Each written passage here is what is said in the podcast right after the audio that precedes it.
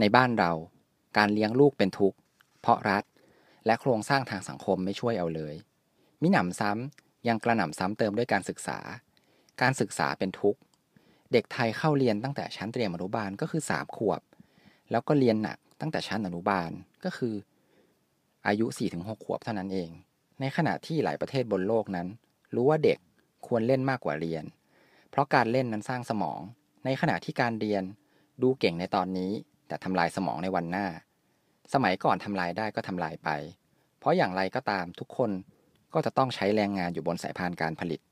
แต่ในสมัยใหม่ เราเข้าสู่ยุคไอทีที่เด็กๆ จะมีตัวเลือกของชีวิตเป็นแสน สมองที่ไม่ดีจะทำให้พวกเขาเลือกไม่เป็น และไปไม่รอด สวัสดีครับ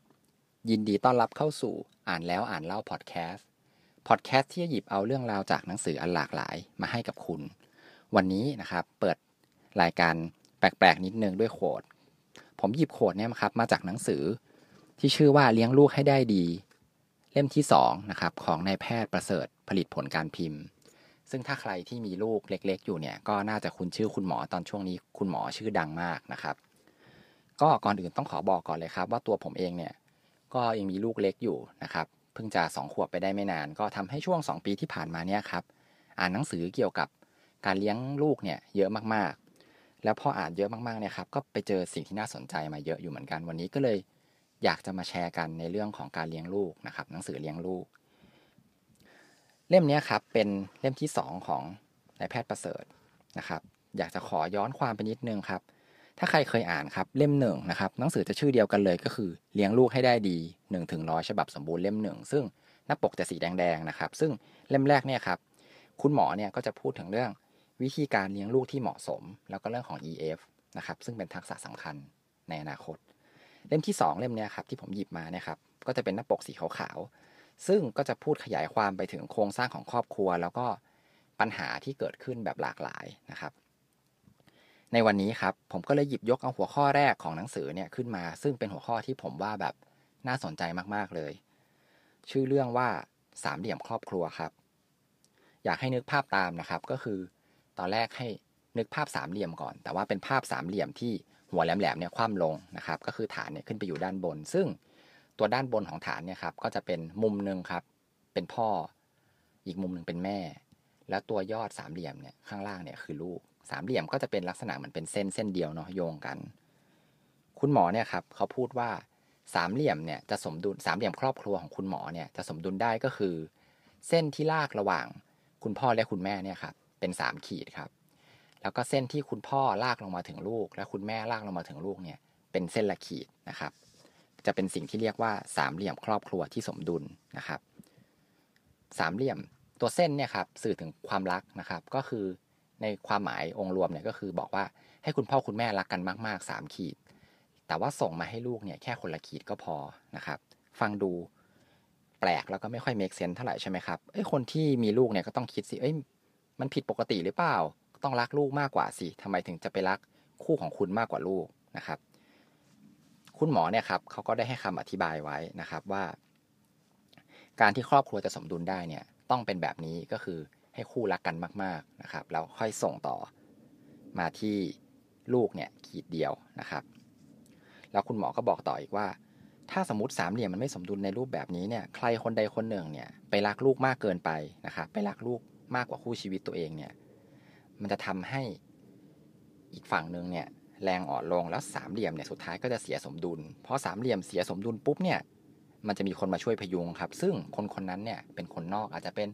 ปู่ย่าตายาย หรือว่าญาติญาติเนี่ยมาช่วย ซึ่งสุดท้ายแล้วครับ ปัญหาที่เกิดขึ้นความสมดุลเนี่ยมันก็จะยุ่งไปกว่าเดิม ไม่ได้มีน้อยครั้งมากที่จะช่วยให้มันกลับมาสมดุลได้นะครับเขาก็ยกตัวอย่างว่า คุณหมอยกตัวอย่างขึ้นมาในหนังสือนะครับว่า แม่เนี่ยเขาอาจจะไม่ชอบนิสัยอันใดหนึ่งของพ่อนะครับเขาก็เลยเล่าเรื่องที่ไม่ดีเนี่ยของพ่อเนี่ยให้ลูกฟัง สุดท้ายหรือบางครั้งเนี่ยครับเขาก็ใช้ลูกเนี่ยแหละ เป็นตัวส่งสารไปถึงพ่อนะครับ สุดท้ายแล้วเนี่ยลูกอะครับเขาก็จะโทษตัวเองว่าเฮ้ยเขาเนี่ยมีหน้าที่ที่จะต้องคอยประสานพ่อแม่นะครับ ให้ให้เหมือนดีกันนะครับ แต่ผลลัพธ์อะครับ ส่วนใหญ่แล้วอะความสัมพันธ์ระหว่างพ่อลูกอะครับ ก็จะแย่ลงเรื่อยๆ เพราะว่าแม่ก็จะคอยมาเล่าเรื่องที่ไม่ดีของพ่อให้ลูกเนี่ยฟัง ซึ่งวิธีการเนี้ยคุณหมอบอกว่าแบบไม่ค่อย work เท่าไหร่นะครับ ทีนี้คำถามที่ต้องเกิดขึ้นแน่ๆเลยครับ ก็จะต้องถามว่า เอ้า เรารักเท่า ๆกัน 3 คนไม่ได้เลยเหรอ คนละอาจจะเฉลี่ยอาจเป็น 2 ขีดทั้ง 3 เส้นเนี่ยไม่ได้เหรอ คุณหมอก็บอกว่า เหตุผลที่ต้องเป็น 3 ขีดนะครับ เป็นเพราะว่า แม่ลูกเนี่ยเอ้ยไม่ใช่แม่ลูกครับขอโทษ คุณพ่อกับคุณแม่เนี่ย ควรจะเป็นทีมเดียวกันนะครับ เหมือนกับเป็นคนคนเดียวกัน จะต้องโชว์ให้ลูกดูว่าพ่อแม่เนี่ยเป็นทีมเดียวกัน และเป็นทีมที่แข็งแรง แข็งแรงแล้วก็สอนลูกเนี่ยเป็นคำไหนคำนั้น แล้วลูกเนี่ยไม่สามารถที่จะมาต่อรองได้นะครับ ถ้าเกิดบางคนเนี่ยครับไปรักลูกหมดนะครับ สมมติว่าเป็นคุณแม่ดีกว่า คุณแม่อาจจะใกล้ชิดกับลูกมากกว่าพ่อเนาะคุณแม่เนี่ยไปรักลูก3ขีดนะครับ แล้วก็ทำให้ขาดความสนใจในในคู่ของตัวเองลงไปนะครับ สุดท้ายแล้วเนี่ยพอมันเสียสมดุลปุ๊บ มันก็จะเสียทั้งหมดเลยครับ คู่ของคุณเนี่ยก็จะขาดกำลังใจนะฮะแล้วก็แบบด้วยความที่เป็นคุณพ่อนะบางทีคุณพ่ออาจจะออกไปทำงานคุณแม่อยู่เลี้ยงลูกทั้งวันอะไรอย่างเงี้ย คุณพ่อก็จะรู้สึกว่าเออตัวเองเนี่ยแบบเหินห่างแล้วก็ไม่สนิทกับลูก สุดท้ายพอเสียสมดุลปุ๊บ สมดุลของครอบครัวมันก็จะพังลงครับ ทีนี้การรักลูกให้เท่ากันครับ สามารถทำได้ครับ แต่ว่าควรจะเป็นตอนที่ลูกเนี่ยโตโตเต็มที่แล้วมีวุฒิภาวะเต็มที่แล้วเหมือนกับเป็นผู้ใหญ่คนหนึ่งซึ่งคุณหมอเนี่ยก็ได้บอกไว้ว่าน่าจะเป็นช่วงอายุประมาณ 25 ไปแล้วนะครับ กลับมาที่เรื่องของสามเหลี่ยมนะครับ สุดท้ายปุ๊บเนี่ยพอคุณทำแบบนี้เนี่ยสามขีดเนี่ยรักกันมากๆมากกว่าลูกเนี่ย เด็กจะรู้ว่าคุณสองคนเนี่ยเป็นทีมที่ทรงพลังมาก แล้วก็จะแบบต่อรองไม่ได้นะครับ โอเค อันนี้ครับก็คือเป็นประเด็นหลักๆนะครับ จากในหนังสือซึ่งผมหยิบยกมาที่แบบคิดว่าน่าสนใจมาก ก็ส่วนตัวครับคิดว่าก็จริงเหมือนกันนะครับ ถ้าคุณได้ลองนึกดูนะครับ ไม่ว่าจะเป็นในเรื่องของละครนะครับ ที่ชอบแบบเป็นเรื่องของครอบครัวมีปัญหาเนี่ย มันก็เกิดขึ้นจากเรื่องของสามเหลี่ยมครอบครัวเนี่ยไม่สมดุล หรืออาจจะเป็นครอบครัวของที่ผมเคยเห็นเห็นมาเนี่ยครับ มันก็เกิดจากการที่คนใดคนหนึ่งเนี่ย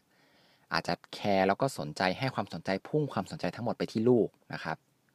ทำให้คู่เนี่ยขาดพลังลง คุณหมอเนี่ยจริง ๆ ที่ไม่ได้อยู่ในหนังสือครับ ในเพจของคุณหมอเนี่ยเขาได้ยกตัวอย่างอีกอันหนึ่งที่สำคัญมากๆขึ้นมาว่า เขาพูดถึงลูกคนโตกับลูกคนเล็กครับเขาบอกวิธีการเลี้ยงเนี่ยที่ถูกต้องในแนวของคุณหมอเนี่ยก็คือให้ให้แบบให้ความรักกับลูกคนโตไปเนี่ยมาก ๆเลย มากจนมันล้นไปที่ลูกคนเล็กนะครับ สุดท้ายแล้วเนี่ยลูกคนโตพอเขาได้ความรักไปแบบเต็มที่แล้วอะ่ะเขาจะไปกระจายความรักเนี่ยครับ ต่อให้น้องเองนะฮะ ก็จะทำให้ไม่เกิดปัญหาที่ว่าแบบรักน้องมากกว่าพี่ ซึ่งน่าจะเกิดกันทุก ๆ ครอบครัวนะครับ ส่วนตัวแล้วเนี่ยครับหลังจากที่อ่านหนังสือของคุณหมอมาทั้งสองเล่มแล้วเนี่ย ผมแบบผมชอบเนื้อหามากๆเลยนะครับ มันเป็นเชิงจิตวิทยาแล้วก็อ่านดูแล้วเนี่ยมันค่อนข้าง make sense นะครับ ใครที่สนใจก็ลองไปตาม follow เพจของคุณหมอได้นะครับ แล้วก็ผมแนะนำนะครับให้คุณพ่อคุณแม่ที่มีลูกเล็ก ๆ เนี่ย